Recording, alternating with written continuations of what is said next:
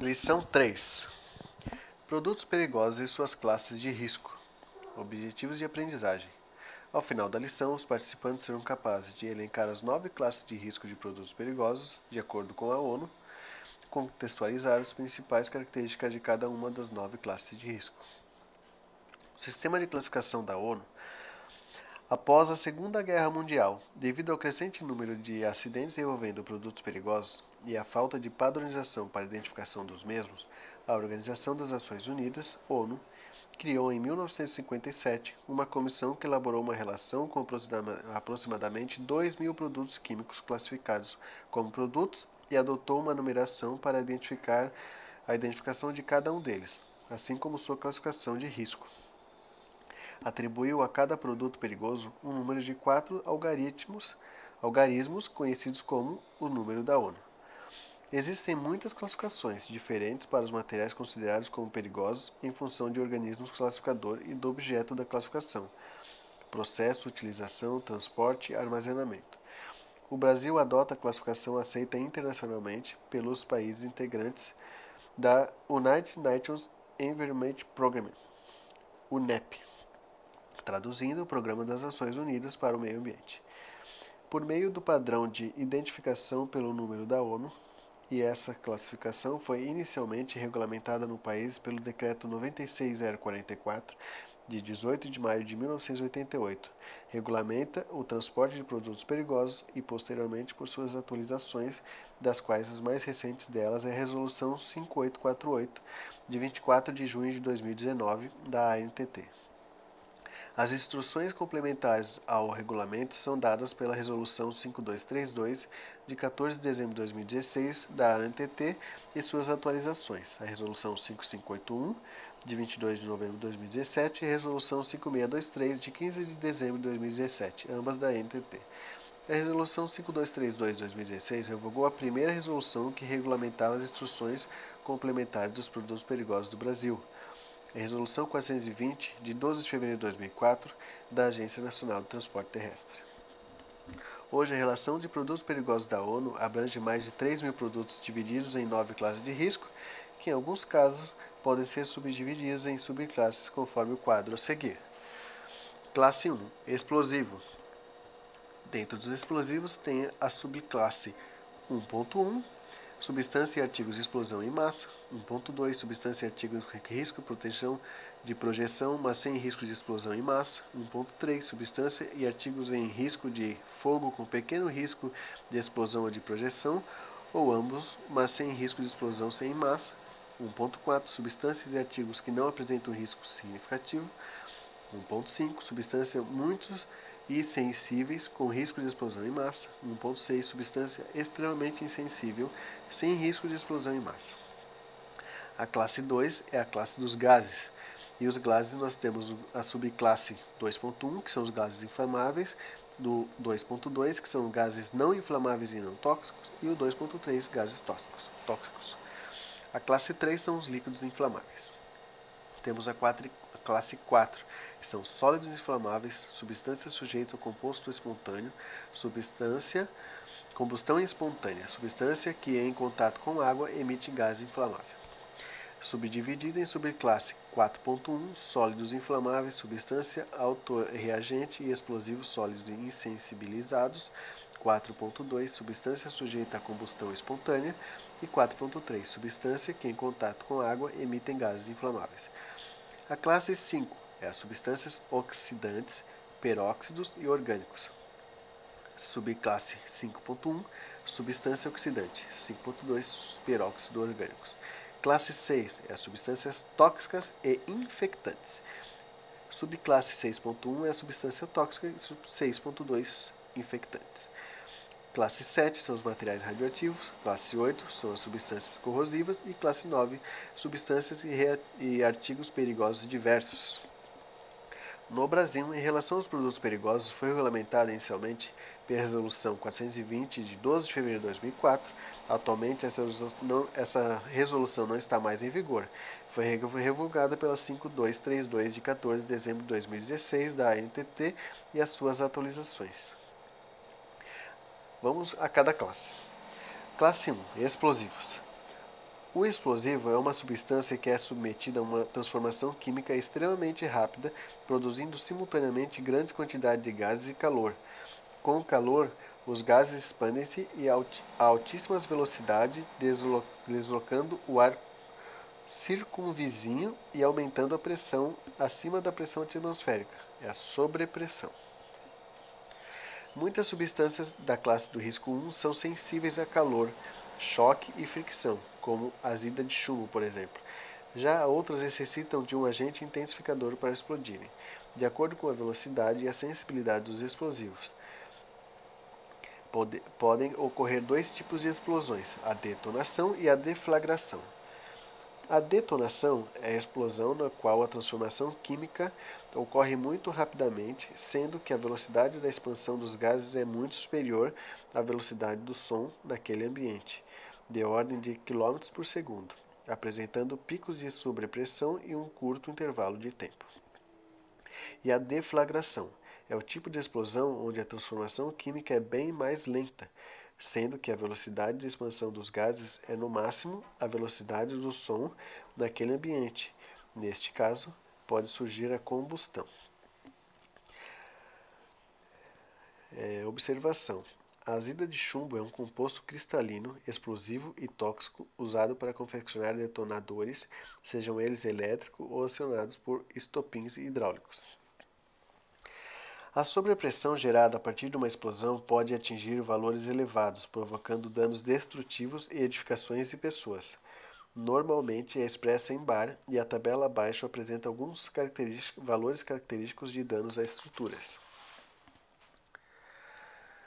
Sobrepressão 0.3 bar é catastrófico, 0.1 grave, 0.03 100% de ruptura de vidros, 0,01 10% de ruptura de vidros. Vale salientar que 0,3 bar de pressão são 3 metros de coluna d'água, um valor que normalmente não provoca danos às pessoas, pois o homem não é uma estrutura rígida, permitindo que o impacto seja absorvido pelo organismo. O dano mais comum ao homem causado por explosão é ruptura de tímpano e ocorre acima de 0,4 bar de sobrepressão atendimento a ocorrências envolvendo explosivos. Por ser a explosão um fenômeno extremamente rápido e incontrolável, as medidas a serem é, desencadeadas durante o atendimento a acidentes com produtos desse tipo deverão ser de caráter preventivo, como controlar os fatores que podem gerar choque, fricção e aumento de temperatura. Em caso de incêndio, Além do risco iminente de explosão, pode haver a geração de gases tóxicos. Neste caso, a proteção respiratória adequada é o equipamento autônomo de respiração, além de roupas especiais. Vale lembrar que em um incêndio com explosivos, estes equipamentos são eficientes apenas para a proteção contra gases gerados pelo incêndio, e não para os efeitos decorrentes de uma eventual explosão. Caso o atendimento seja um local onde a explosão já ocorreu, pode ser que nem toda carga tenha sido consumida na explosão, podendo existir resquícios de produtos intactos, razão pela qual a operação de remoção dos explosivos deve ser realizada sempre manualmente e com todo o cuidado requerido. Lembre-se que devemos considerar 101 kPa igual a 1 atm. Classe 2 Gases Gás é um dos estados da matéria na qual a matéria tem forma e volume variáveis. Tecnicamente, gás é uma substância que, a 50 graus Celsius, tem uma pressão de vapor superior superior a 300 kPa, ou é completamente gasoso a temperatura de 20 graus Celsius e a pressão normal de 101,3 kPa. Característica por baixa densidade e capacidade de se moverem livremente. Em um gás, a força de repulsão entre as moléculas é maior que a de coesão, diferente de líquidos e sólidos. Seu, seu volume varia facilmente quando alterados a pressão e ou a temperatura. Desta forma, esta classe contempla os gases nas mais diversas condições conforme abaixo. Gases permanentes não podem ser liquefeitos a temperatura ambiente, 20 graus Celsius, ou seja, são produtos com temperatura de ebulição bastante baixa, como o ar e o Gases liquefeitos Podem ser liquefeitos aumentando a pressão, a temperatura ambiente, como o GLP, o cloro e a amônia. Gases dissolvidos, dissolvidos sob pressão em um solvente, como o acetileno dissolvido em acetona. Gases permanentes altamente refrigerados.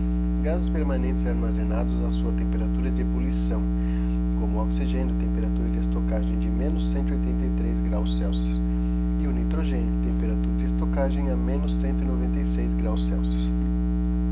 Essa classe é, classe é subdividida em três subclasses: gases inflamáveis, 2.1, gases não inflamáveis e não tóxicos, 2.2, e a classe gases tóxicos, subclasse 2.3. Riscos associados à classe 2.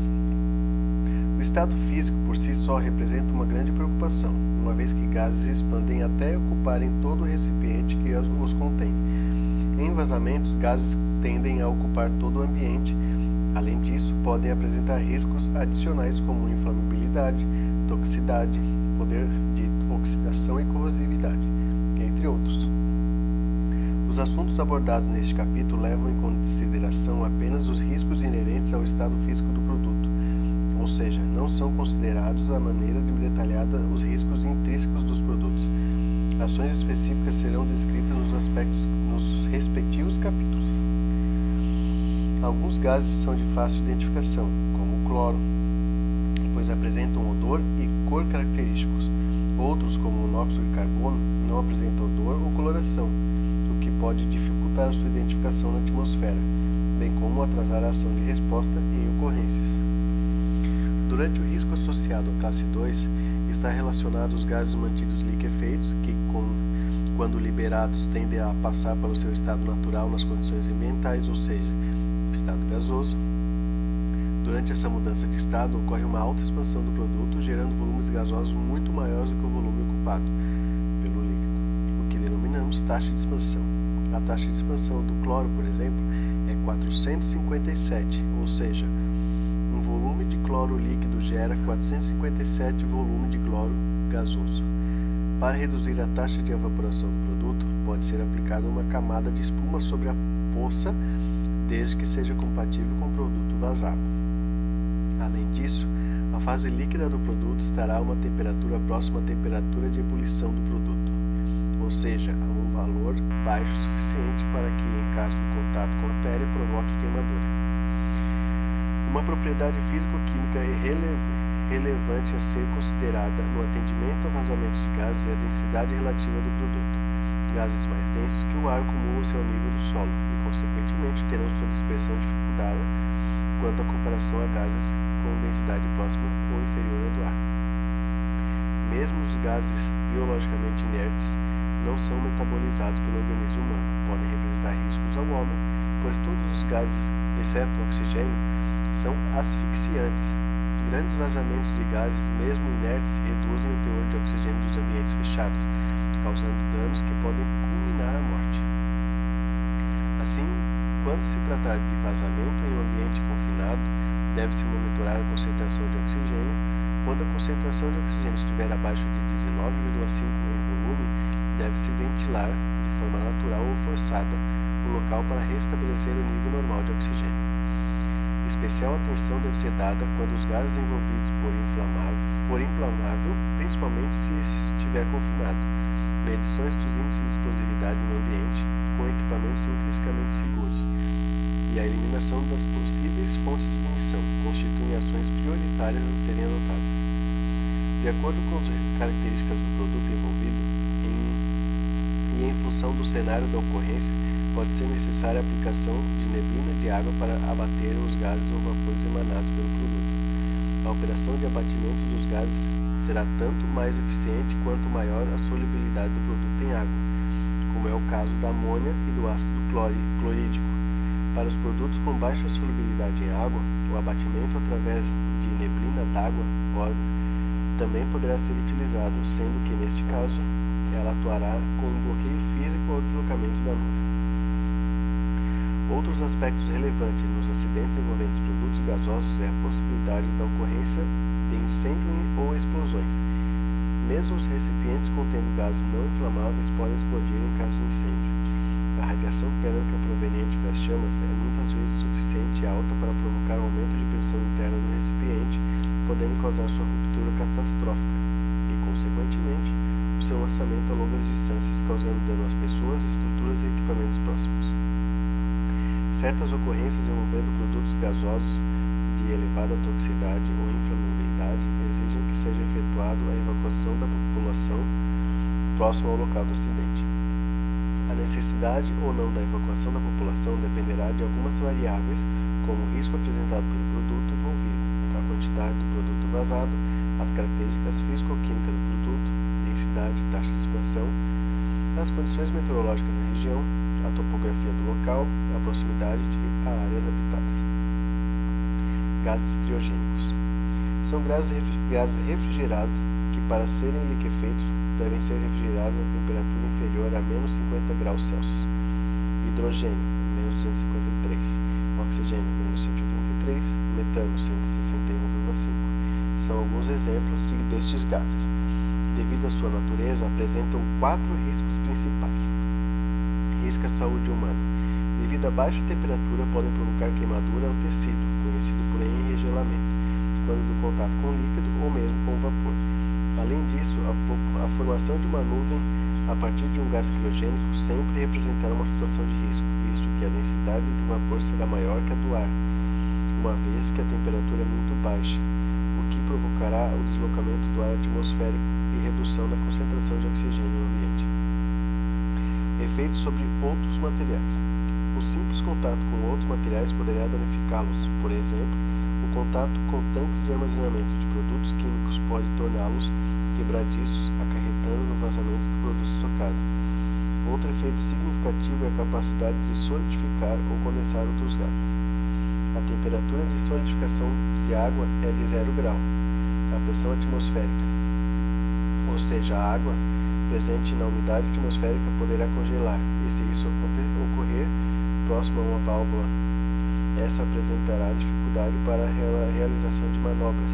Jamais se deve jogar água diretamente sobre um sistema de alívio ou válvulas de um tanque criogênico, nem mesmo no interior de um tanque,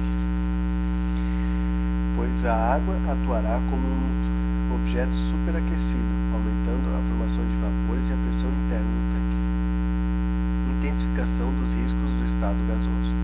O vazamento de oxigênio liquefeito, por exemplo, a concentração deste produto no ambiente e poderá causar a ignição espontânea de certos materiais orgânicos. Por tal razão, não deve ser utilizado roupas de material sintético, nylon, e sim roupas de algodão. O aumento de 3% na concentração de oxigênio aumentará 100% a taxa de combustão do produto. O hidrogênio, por sua vez, pode impregnar-se em materiais porosos, tornando-os mais inflamáveis que nas condições normais alta taxa de expansão na evaporação. Gases criogênicos, quando expostos à temperatura ambiente, tendem a se expandir geralmente em volume gasosos muito superiores ao volume do líquido inicial. Para o nitrogênio, um litro de produto líquido gera 697 litros de gás, enquanto que para o oxigênio a proporção é de 863 vezes. Desta forma, fica claro que os recipientes contendo gases criogênicos jamais poderão ser aquecidos ou ter seu sistema de refrigeração danificado, pois pode ocorrer uma elevada pressurização do tanque, de forma que o sistema de alívio de pressão não suporte a demanda de vapores acarretando na ruptura do tanque.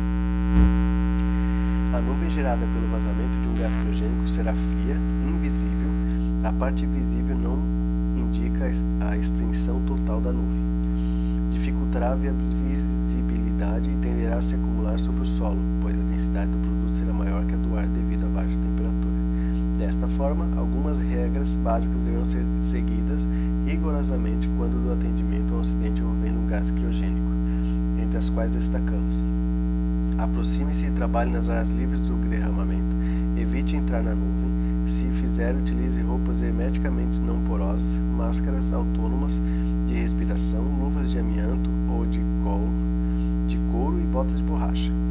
Utilize neblina d'água para conter a nuvem e jatos para resfriar os tanques expostos ao fogo.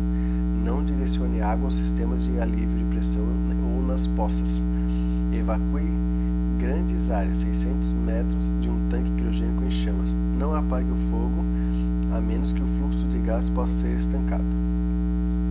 Atende para, atente para estancar o vazamento, mas se houver dúvida, controle a situação até que um técnico da empresa com conhecimento mais específico chega ao local. Gases é, classe 3 líquidos inflamáveis. Os líquidos inflamáveis podem ser líquidos puros, mistura de líquidos ou líquidos contendo sólidos em solução ou em suspensão, que produzem vapores inflamáveis a temperatura de até 60,5 graus Celsius. Em teste de vaso fechado ou até 65,6 graus Celsius em ensaio de vaso aberto, normalmente referido como ponto de fulgor. Essa classe inclui também líquidos oferecidos para transporte a temperaturas iguais ou superiores ao seu ponto de fulgor, substâncias transportadas ou oferecidas para transporte a temperaturas elevadas em estado líquido vapores inflamáveis a temperatura igual ou inferior à temperatura máxima do transporte.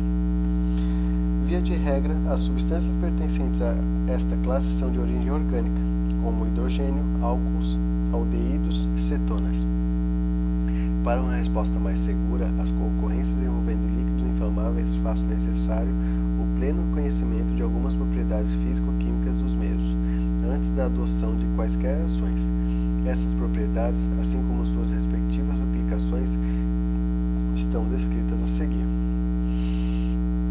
O ponto de fulgor, ou flashpoint, menor temperatura na qual uma substância libera vapor em quantidade suficiente para que a mistura de vapor e ar logo acima de sua superfície propague uma chama.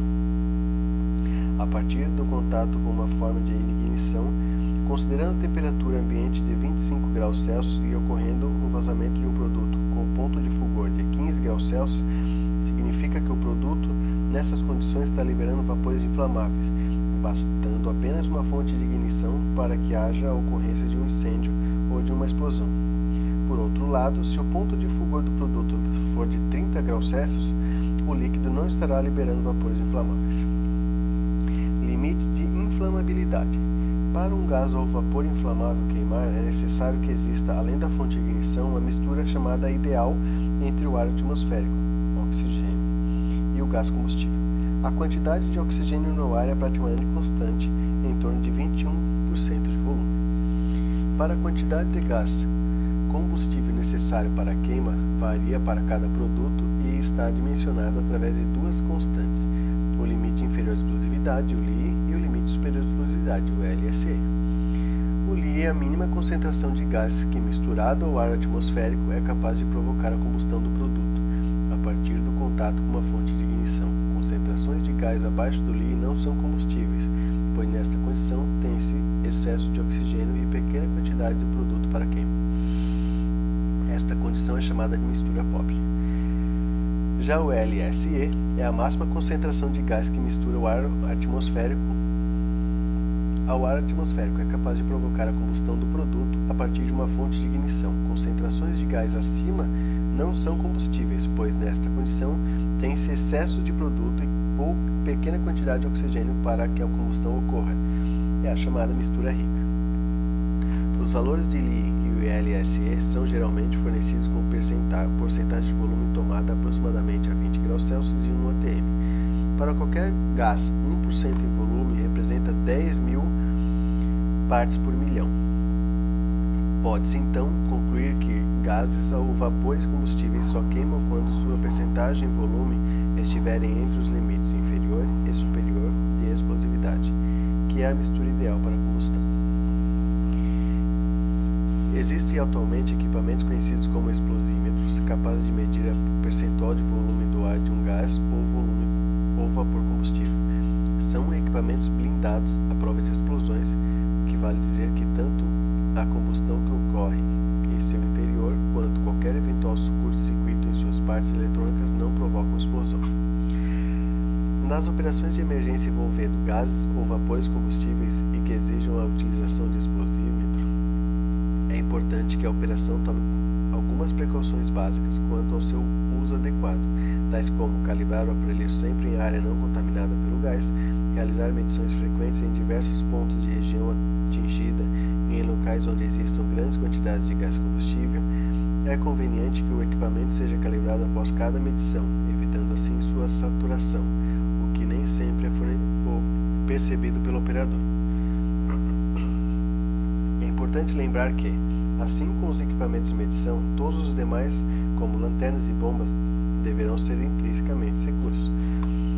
Além do ponto de fulgor e do limite de inflamabilidade, outro fator relevante a ser considerado é a presença de possíveis fontes de ignição.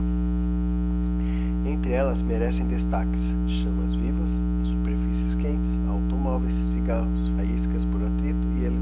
eletricidade estática. Especial atenção deve ser dada à eletricidade estática, uma vez que esta é uma fonte de ignição de difícil percepção. Trata-se, na realidade, do acúmulo de cargas eletrostáticas que, por exemplo, um caminhão-tanque adquire durante o transporte.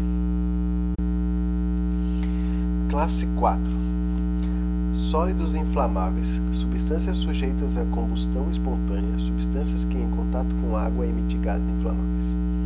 Essa classe abrange todas as substâncias sólidas que podem se inflamar na presença de uma fonte de ignição, em contato com o ar ou com a água e que não estão classificadas como explosivo. De acordo com o contato com o estado físico dos produtos dessa classe, a área atingida em decorrência de um acidente é normalmente bastante restrita, uma vez que sua mobilidade no meio é muito pequena quando comparada à dos gases assim as operações a serem desencadeadas para o controle de emergência.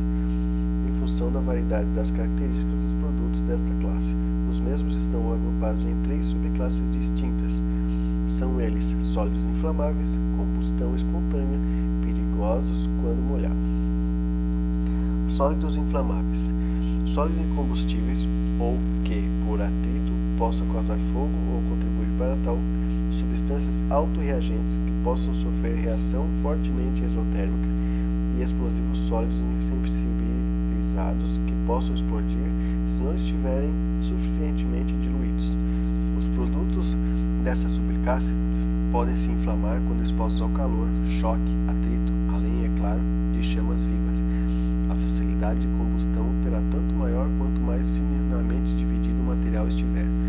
Os conceitos de ponto de fulgor e limites de inflamabilidade apresentados no capítulo anterior também são aplicados aos produtos desta classe. Como exemplos, podemos citar o nitrato de ureia e o enxofre. Subclasse 4.2 Combustão espontânea. Nesta subclasse estão agrupados os produtos que podem se inflamar em contato com o ar, mesmo sem a presença de uma fonte de ignição. Devido a esta característica, estes produtos são transportados, na sua maioria, em recipientes com atmosferas inertes ou submersos em querosene ou água. Quando da ocorrência de um acidente envolvendo este produto, a perda da fase líquida poderá propiciar o contato dos mesmos com o ar e a estanqueidade do vazamento deverá ser adotada imediatamente.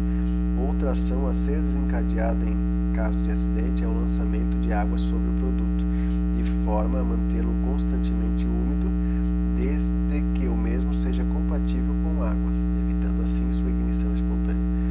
O fósforo branco, fósforo amarelo e sulfeto de sódio são exemplos de produtos que se ignitam espontaneamente quando em contato com o ar. Perigoso quando molhado, classe 4.3. As substâncias pertencentes a esta classe, por interação com a água, podem tornar-se espontaneamente inflamáveis ao produzir gases inflamáveis em quantidades perigosas. O sódio metálico, por exemplo, reage de maneira vigorosa quando em contato com a água, liberando o gás hidrogênio, que é altamente inflamável. Outro exemplo é o carbureto de cálcio, que por interação com a água libera acetileno. De uma maneira geral, os produtos da classe 4 liberam gases tóxicos ou irritantes quando entram em combustão, principalmente os da subclasse 4.2, combustão espontânea, e 4.3, perigoso quando molhado. Pelo exposto e associado à natureza dos eventos, as ações preventivas são de suma importância, pois quando as reações decorrentes destes produtos se iniciam, ocorrem de maneira rápida praticamente incontrolável. Classe 5 Substâncias oxidantes, peróxidos orgânicos. As substâncias dessa classe são aquelas que, embora não sendo necessariamente combustíveis, porém em geral por liberação de oxigênio causam combustão de outros materiais ou contribuem para isso. São agentes de alto poder oxidante, produzem em sua maioria irritação nos olhos, pele, mucosa e garganta, sendo assim substâncias térmicas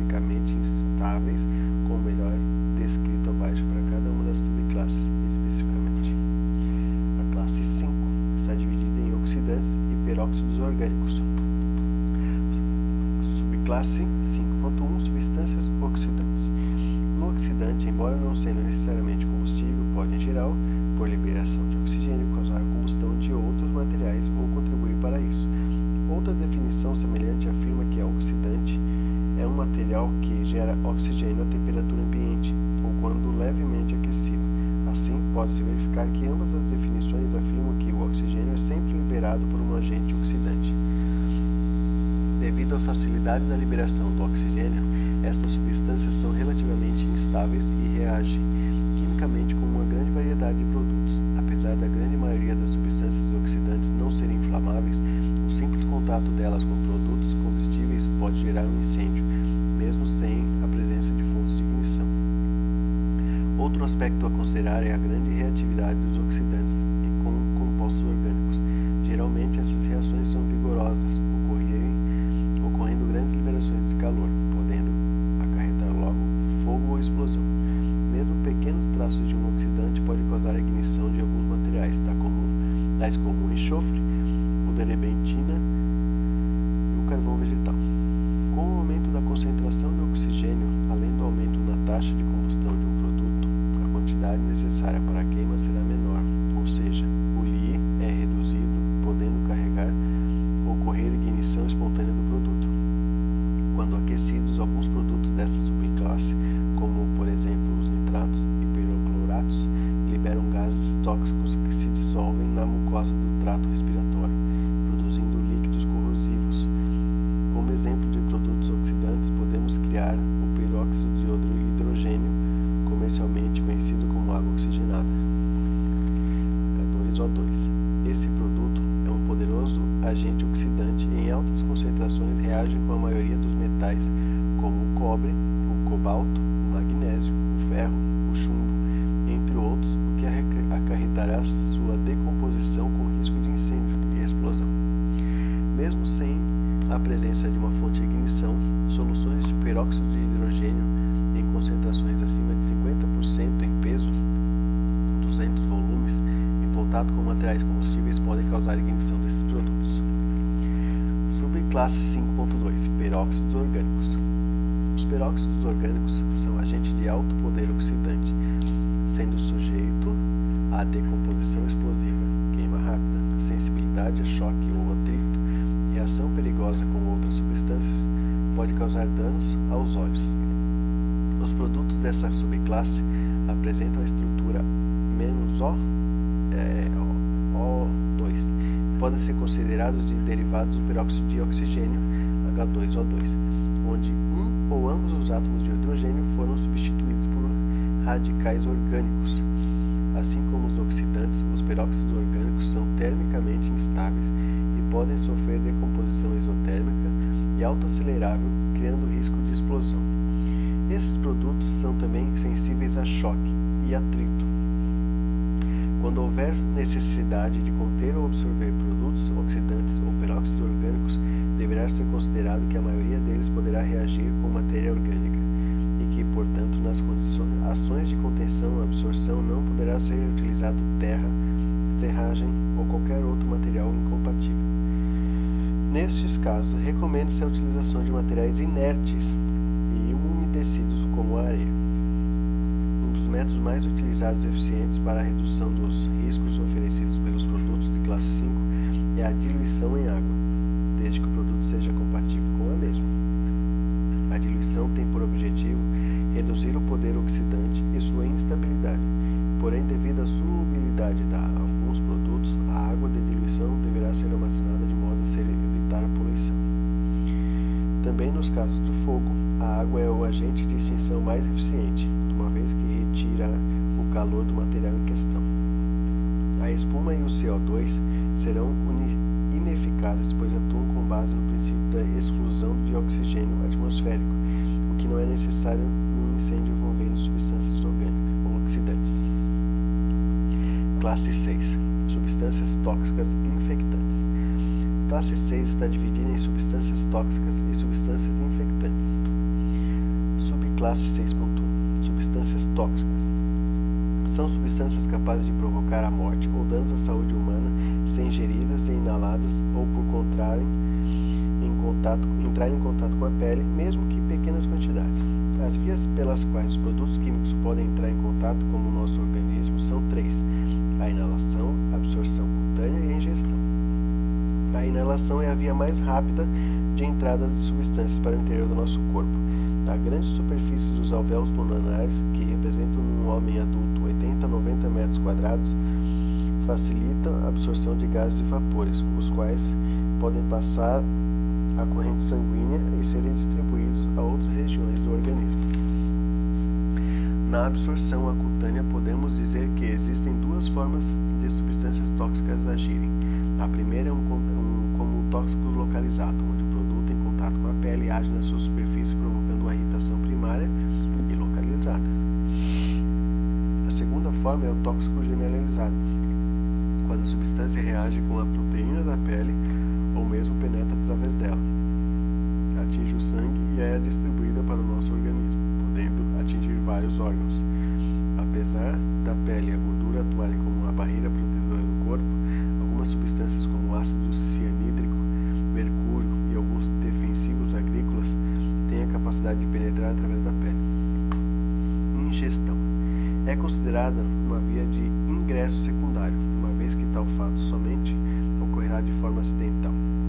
Os efeitos gerados a partir de contatos com substâncias tóxicas estão relacionados com o grau de toxicidade destas e o tempo de exposição ou dose. Em função do alto risco apresentado pelos produtos desta classe, durante as operações de atendimento à emergência necessária a utilização de equipamentos de proteção respiratória, dentre esses equipamentos, pode-se citar as máscaras faciais com filtros químicos e os conjuntos autônomos de respiração e ar Deve-se sempre ter em mente que os filtros químicos apenas retêm os poluentes atmosféricos, não fornecendo oxigênio, e dependendo das concentrações, podem saturar-se rapidamente. Já os conjuntos autônomos de respiração a ar comprimido devem ser utilizados em ambientes confinados, em situações que o produto envolvido não seja identificado ou em atmosférica, atmosferas com altas concentrações de poluentes. Vale lembrar que nenhum filtro fornece oxigênio apenas retém o poluente da forma física. As partículas ficam retidas nos poros do filtro, ou de forma química pela afinidade do produto que fica retido na interação molecular.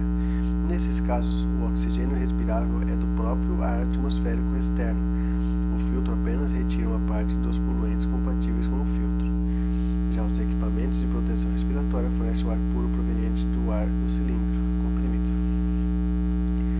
Comumente, associa-se a, existência de um produto no ambiente com a presença de um odor. No entanto, como já mencionado anteriormente, nem sempre isso ocorre. Algumas substâncias inodoras, enquanto outras têm a capacidade de inibir o sentido olfativo, podendo conduzir o indivíduo a situações de risco. O gás sulfídrico, por exemplo, apresenta um odor característico em baixas concentrações, porém em altas concentrações pode inibir a capacidade olfativa. Assim sendo, é fundamental que nas operações de emergência onde produtos desta natureza estejam presentes, seja realizados constante monitoramento de concentração dos produtos na atmosfera. Os resultados obtidos nestes monitoramentos poderão ser comparado, comparados com valores de referência conhecidos, por exemplo, o LIT, não, LT, limite de tolerância, que é a concentração na qual um trabalhador pode ficar exposto durante 8 horas diárias ou 48 horas semanais sem sofrer efeitos adversos à sua saúde, e também o IDLH, Immediately Dangerous to Life or Hurt, que é o valor imediato perigoso à vida, ou qual uma, uma pessoa pode ficar exposta durante 30 minutos sem sofrer os danos à saúde. Dado o alto grau de toxicidade dos produtos da classe 6, faz-se necessário lembrar que a operação de contenção dos mesmos é de fundamental importância, já que normalmente são também muito tóxicos para a vida aquática, representado, portanto, alto potencial de risco para a contaminação dos corpos d'água, devendo ser dada atenção especial àqueles utilizados na recreação, irrigação, dessedentação de animais e abastecimento público. A dose letal 50% para toxicidade oral aguda é a dose da substância administrada oralmente que tem a maior probabilidade de, causa, de causar num prazo de 14 dias, a morte da metade de um grupo de ratos albinos adultos jovens, tanto machos quanto fêmeas. Geralmente é expressa em miligramas por quilômetro de massa corporal. A dose letal para toxicidade térmica aguda é uma dose de substância que, ministrada por contato contínuo com a pele nua de coelhos albinos por 24 horas, tem a maior probabilidade de causar, num prazo de 14 dias, a morte da metade dos animais testados. A concentração letal de 50 para a toxicidade aguda por inalação a concentração de vapor, neblina ou pó que é na inalação contínua durante uma hora. Os ratos albinos adultos, jovens, machos e fêmeas têm a maior probabilidade de provocar, num prazo de 14 dias, a morte de metade dos animais testados. É normalmente expresso em miligramas por litro de ar para pós em neblina, ou em mililitros por metro cúbico de ar, partes por milhão para vapores. Doses e concentrações letais são definidas conforme ensaios em animais, mas seus valores podem ser utilizados como uma estimativa de risco à vida em seres humanos. Subclasse 6.2 Substâncias infectantes são substâncias que contêm patogênios ou estejam sob suspeita razoável, razoável. Patogênios são microorganismos, incluindo bactérias, vírus, ricketícias, parasitas e fungos, ou microorganismos recombinantes, híbridos ou mutantes, que possam ou estejam sob suspeita razoável de poderem provocar doenças infecciosas em seres humanos ou em animais. Produtos biológicos que contenham ou se considere provável que contenham quaisquer substâncias infectantes devem cumprir as exigências aplicáveis a substâncias infectantes.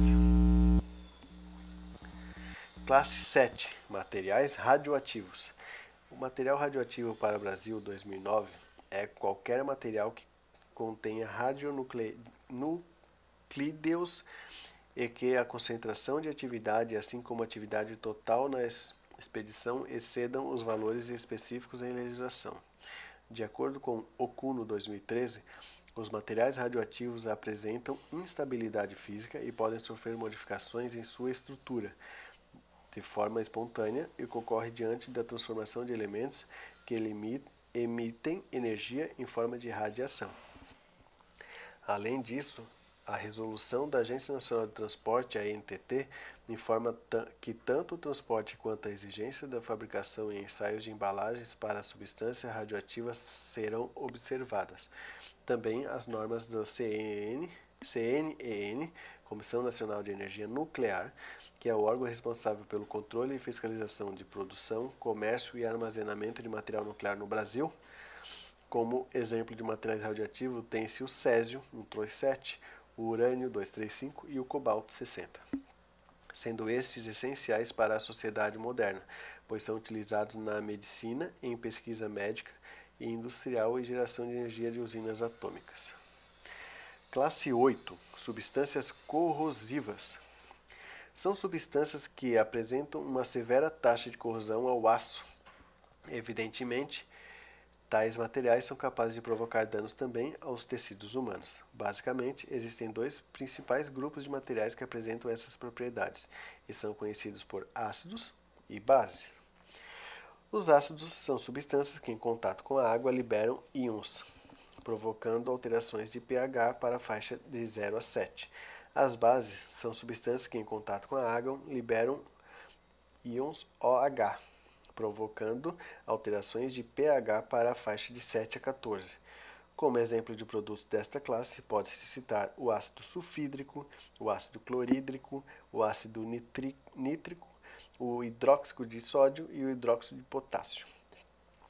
Muitos dos produtos pertencentes a esta classe reagem com a maioria dos metais, gerando hidrogênio, que é um gás inflamável, acarretando assim um risco adicional.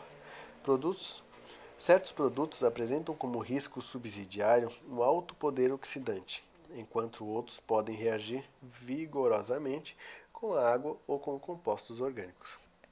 O contato destes produtos com a pele e os olhos podem causar severas queimaduras, motivo pelo qual deverão ser utilizados equipamentos na produção individual compatíveis com o produto envolvido.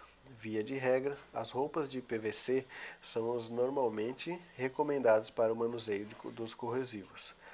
Um dos métodos que pode ser aplicado em campo para redução dos riscos é a neutralização do produto derramado. Essa técnica consiste na adição de um produto químico de modo a levar o pH próximo ao natural. No caso de substâncias ácidas, o produto comumente utilizado para neutralização são a barrilha e o cal hidratada, ambos com características alcalinas. A utilização de cal virgem não é recomendada, uma vez que essa reação com os ácidos é extremamente vigorosa.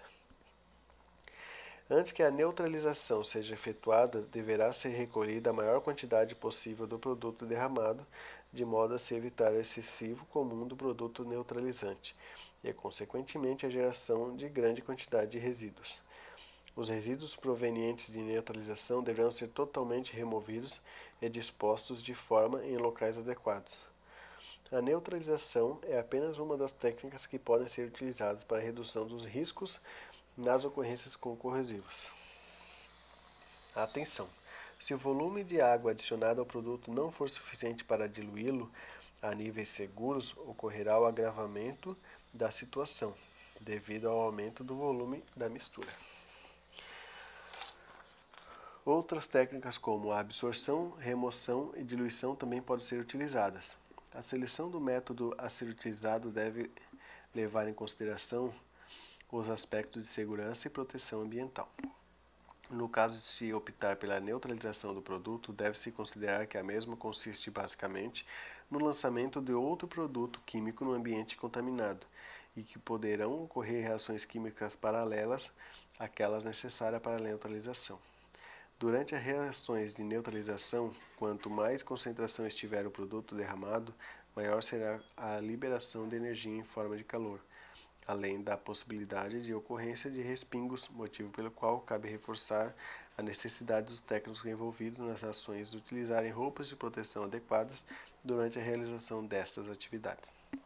A técnica de diluição somente deverá ser utilizada nos casos que não houver possibilidade de contenção do produto derramado e seu volume for bastante reduzido. Isso se deve ao fato de que, para se obter concentrações seguras utilizando este método, o volume de água necessário será sempre muito grande, ou seja, na ordem de mil a dez mil vezes o volume do produto vazado. Classe 2. Substâncias, é, classe 9. Substâncias e artigos perigosos diversos. Essa classe engloba os produtos que apresentam riscos não abrangidos pelas demais classes. Exemplo, produto classe 3082, chorume, óleo para descarte, alguns fertilizantes e raspas de asfalto. Recapitulando, vimos nessa lição que os produtos perigosos abrangem mais de 3 mil produtos divididos em nove classes de riscos, as quais, em alguns casos, podem ser divididos em subclasses. Cada classe representa um risco específico e deve ser tratada considerando sua especificidade no armazenamento, manipulação e fabricação. Da mesma forma, as particularidades devem ser lembradas em caso de acidente. Vimos também que as classes que mais transitam pelas nossas rodovias são as classes 3, os líquidos inflamáveis, classe 8, substâncias corrosivas, e classe 2, os gases.